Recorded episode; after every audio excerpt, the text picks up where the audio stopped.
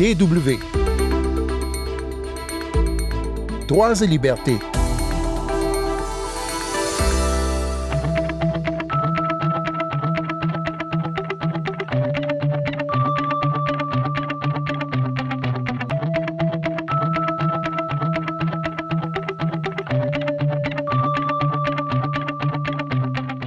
Pour l'instant, ils ne savent pas combien de temps ils pourront rester.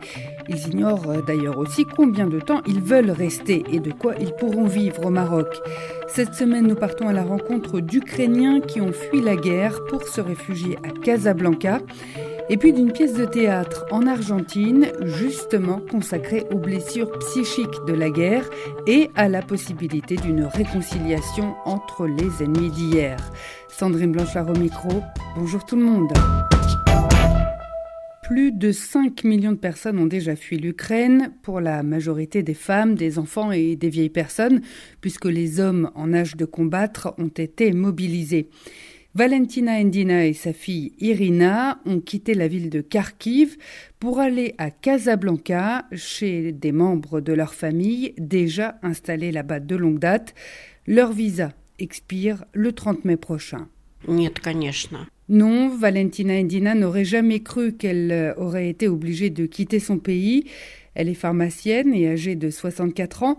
Elle est arrivée il y a un peu plus d'un mois à Casablanca, en passant par la Hongrie et Istanbul, avec presque aucun bagage. et passeport, passeport. Valentina raconte qu'elle n'a emporté que son chat, Lola, et son passeport. Elle a fui avec sa fille cadette Irina, âgée de 37 ans, pour se rendre chez son autre fille, installée donc à Casablanca. Valentina raconte qu'elle ne rentrera que quand l'Ukraine aura gagné la guerre. Irina, elle, semble moins sûre. Elle oscille selon les jours entre une tristesse qui la paralyse, dit-elle, et le soulagement d'être maintenant en sécurité. J'étais contente en arrivant ici chez ma sœur de pouvoir respirer un air normal, sans fumée, de voir le ciel bleu, sans char à l'horizon, sans bombes. Nous habitions à Saltavka, à une trentaine de kilomètres de la frontière russe. C'était devenu très dangereux avec les bombardements, les incendies. Nous avions très peur.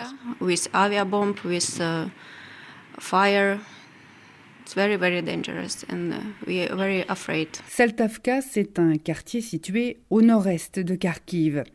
Avant de pouvoir fuir au mois de mars, Irina et sa mère ont dû se cacher dans des tunnels du métro pour se protéger des bombes. Irina montre une photo prise depuis leur appartement au neuvième étage d'un immeuble. On y voit des usines en flammes, des réservoirs de pétrole qui brûlent, rien que du feu partout autour. C'est en tombant sur des cartouches, en allant faire leurs courses, qu'elles ont décidé un jour de partir. J'espère qu'on pourra commuer nos visas de touristes en visas familiaux pour qu'on puisse rester plus longtemps. C'est déjà pas mal d'avoir obtenu un visa. Victoria Petrichkovitch, une Ukrainienne de Mykolaiv, n'a pas eu cette chance. Ses parents l'ont envoyée à l'étranger, toute seule. Alors elle attend depuis des semaines dans le sud de l'Espagne d'avoir le droit de rejoindre son compagnon qui, lui, est au Maroc. Ici, je n'ai aucune possibilité de réunir tous les papiers dont j'ai besoin. Je ne comprends pas la logique. Pourquoi les Russes ont le droit d'aller au Maroc, mais pas les Ukrainiens?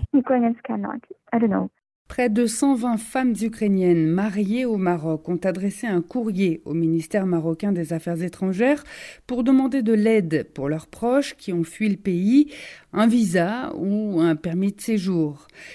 Et si ça ne marche pas? Non, plan B. Pas de plan B, dit Irina.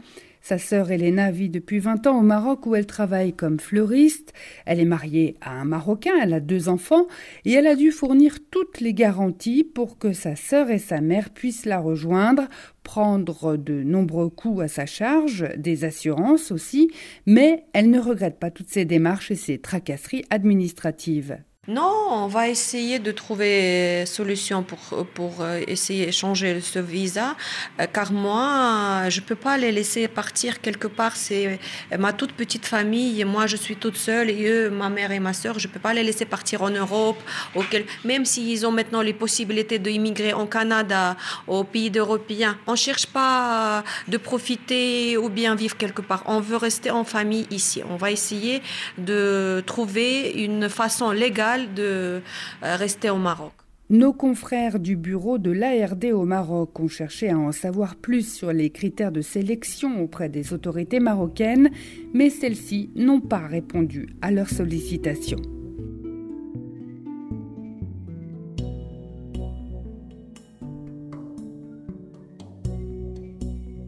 Vous écoutez bien Droits et libertés sur la Deutsche Welle. Nous partons maintenant en Argentine pour une pièce de théâtre sur les traumatismes de la guerre qui secoue les spectateurs.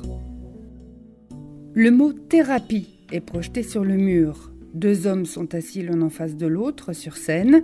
Le premier, c'est Marcelo Vallejo. Il est musclé, porte des habits de sport.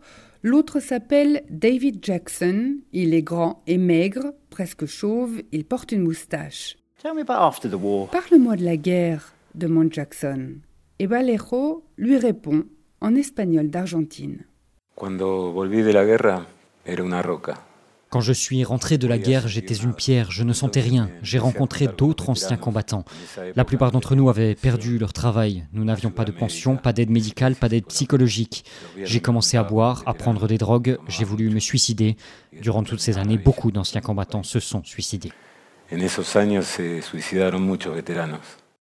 Aujourd'hui, Balejo est devenu triathlète. Il a travaillé avec des soldats de retour de Syrie, d'Irak, d'Afghanistan mais celui à qui il fait face sur scène aujourd'hui fait partie de ceux qui lui envoyaient des grenades de mortier durant la guerre. David Jackson est un ancien de la Marine royale britannique. Il s'est battu durant la guerre des Malouines et à l'époque il a perdu son meilleur ami, mort lorsque son hélicoptère a été abattu par des soldats argentins. Valero aussi a connu la guerre des Malouines, et c'est de celle-ci d'ailleurs qu'il parle. Lui aussi y a perdu son meilleur ami, qui a sauté sur une mine britannique. Aujourd'hui, Valero Jackson et quatre autres vétérans sont ensemble sur scène, trois Britanniques et trois Argentins. Leur spectacle s'intitule Campo Minado, terrain miné. C'est une pièce de théâtre documentaire. La verdad que en fait, je ne voulais pas y participer au début. Les Anglais étaient mes ennemis, point final. La vue d'un drapeau anglais me mettait mal à l'aise. Je ne pouvais même pas entendre de la musique en anglais. J'étais tellement en colère. Il faut de la colère pour se battre. Ce n'était pas facile de s'en libérer, mais j'ai osé prendre le risque et cela m'a fait du bien. J'ai pu me faire des amis.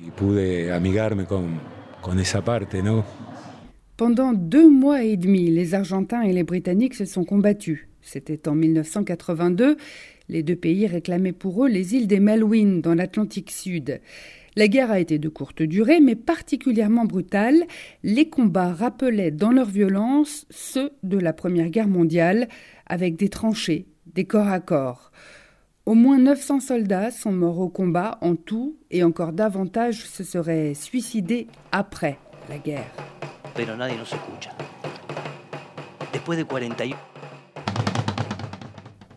Retour au théâtre. Au milieu de la scène, une batterie. Elle imite les sons de la guerre, le tambour, les salves de tir, les mines qui explosent et qui tuent les camarades. Et puis l'instrument se veut rassembleur. Il crée tout à coup une cohésion quand les vétérans s'emparent de leurs instruments de musique respectifs, des claves, une guitare électrique, une basse, et qu'ils commencent à jouer ensemble un morceau des Beatles.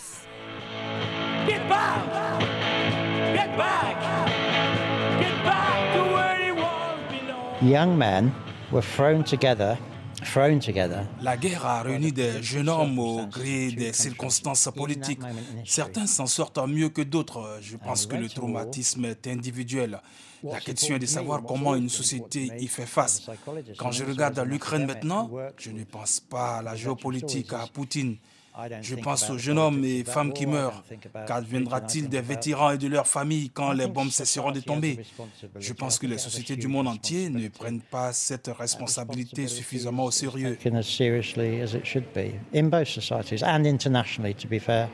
Est-ce que toi, tu enverrais tes propres fils, tes propres filles faire la guerre? Pour quelle cause serais-tu prêt ou prête à te battre? Est-ce que tu as déjà vu quelqu'un mourir? As-tu déjà tué?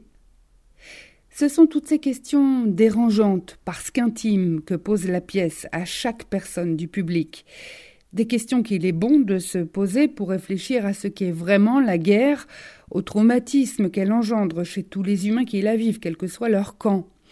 À l'époque, en Argentine, c'est la junte au pouvoir qui avait déclaré la guerre pour chasser les colons qui occupaient les Malouines. Ça a été un échec retentissant. Quelque temps après, la dictature militaire a pris fin. Au Royaume-Uni, 40 ans plus tard, peu de jeunes se souviennent encore des Malouines. En Argentine, en revanche, cette guerre reste une blessure qui ne s'est pas refermée. L'État argentin continue de revendiquer la souveraineté sur ces îles. Viviana Conti avait une vingtaine d'années à l'époque. Elle sort de la salle de spectacle, les larmes aux yeux. Nous nous sentons un peu responsables. Nous étions contre la guerre, mais en même temps, il s'agissait de reconquérir un territoire. Nous étions en plein dans une dictature cruelle. Et puis, il y avait les médias qui nous ont brouillés avec des fake news. Je me sens coupable. D'une certaine manière, pour moi, la guerre a toujours été une histoire qu'on raconte. Mais maintenant, je l'entends pour la première fois de la bouche de ceux qui l'ont vécu. Qu'allons-nous faire de tout cela? Cette blessure se refermera-t-elle un jour? Mourir pour des idées, l'idée est excellente. Moi, j'ai failli mourir de ne l'avoir pas eu. C'est la fin de ce magazine. Merci à Stéphane Elat pour les sons du Maroc et à Anne Herberg pour ceux d'Argentine. Si vous voulez podcaster Droits et Libertés, eh bien allez voir sur euh, dw.com slash français à la rubrique Nos podcasts. Rendez-vous la semaine prochaine et d'ici là, ne lâchez rien. Avec un soupçon de réserve toutefois, mourons pour des idées, d'accord, mais de mort d'accord, mais de mort lente.